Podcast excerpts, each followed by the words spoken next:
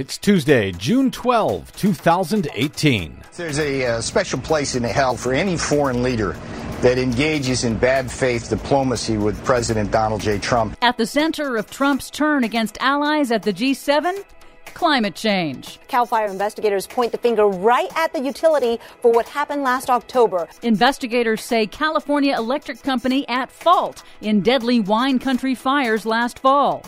EPA plans to overhaul cost benefit analysis of pollution regulations in industry's favor. Plus, we are at risk of choking our oceans in plastic. Global movement to ban single use plastics gains momentum. All of that momentum and more straight ahead from BradBlog.com. I'm Brad Friedman. And I'm Desi Doyen. Stand by for six minutes of independent green news, politics, analysis, and snarky comment. Yeah, he went to the uh, big G7 meeting every year, our allies in Canada, and he didn't want to go. And like the bore he is, he left early, skipped the climate part. Boring.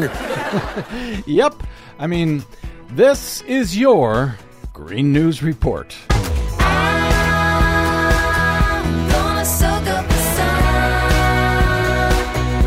Okay, Desi Doyen, climate not boring at all. Nope. And as it turns out, at the center of Donald Trump's little hissy fit over the weekend at the G7. yes, indeed. We are learning more about the fit that U.S. President Donald Trump threw at the end of the G7 summit in Quebec over the weekend. Trump had planned to skip out early, missing high level meetings on climate change, clean energy, and oceans. He had originally agreed to join the traditional final joint statement with the other G7 leaders, but after his departure, abruptly reversed himself and repudiated it. According to the Toronto Star, Trump did not want to agree to sign a declaration on climate change that referenced the Paris Accord or sign on to an oceans charter which contained targets on plastics. The Star reports, quote, no one expected Trump would sign on to the climate change piece, but they'd hoped the U.S. would agree to take joint action to tackle plastic pollution in the world's oceans.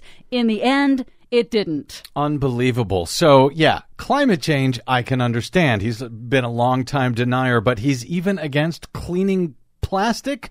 Out of the ocean? Apparently so. The final joint statement included an endorsement of the G7 Ocean Plastics Charter. That's an agreement that sets specific goals of working with industry towards 100% reusable and recyclable plastics by 2030 and a target of recycling more than half of all global plastic packaging by 2030. The remaining G6 nations all recommitted to the United Nations Paris Climate Agreement, which Trump announced last year he will withdraw from as early as possible possible. So embarrassing. Meanwhile, Trump's tariffs on solar panels imported into the United States is already having a negative economic impact. Reuters reports that the tariffs have now forced American renewable energy companies to cancel or freeze their investments in more than $2.5 billion in major projects focused on large utility scale installations, sidelining thousands of construction jobs to boot. He's a fantastic dealmaker, isn't he? Meanwhile, the Trump Environmental Protection Agency has announced it plans to undo a major part of the process that underpins all pollution standards. At the request of industry, the EPA will change how it approaches cost benefit analysis, in which it weighs the cost of regulations to industry against the costs to Americans from illnesses caused by polluted air and water. Trump's EPA proposes to downplay the benefits to people from reducing pollution, like avoided public health care costs and lives saved from fewer cancers and diseases. Bottom line, the Trump EPA proposes to instead give greater weight to whether the cost to industry is really worth the benefit of not harming Americans. Mm.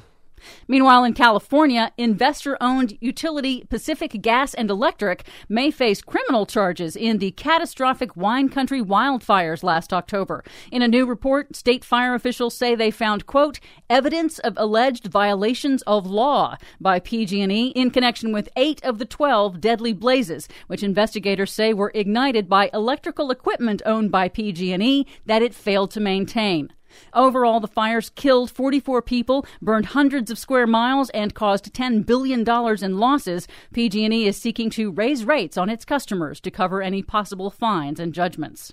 But finally, some good news. The global movement to end the scourge of plastic pollution, a big concern at the G7 meeting, is now gaining momentum with new bans on single use plastic items. Last week, India's government announced a target of eliminating single use plastics completely by 2022. And now three major companies, IKEA, Royal Caribbean Cruise Lines, and SeaWorld, announced they will phase out plastic straws and bags from all of their properties. And on July 1st, Seattle will become the largest largest city in the United States to eliminate all plastic straws and utensils in restaurants. So the world continues to ignore Donald Trump anyway and anywhere and any time we can. Wherever possible. For much more on all of these stories and the ones we couldn't get to, please check out our website at greennews.bradblog.com. Find us, follow us, and share us worldwide on the Facebooks and the Twitters at Green News Report. I'm Brad Friedman. And I'm Desi Doyen. And this has been your Green News Report. And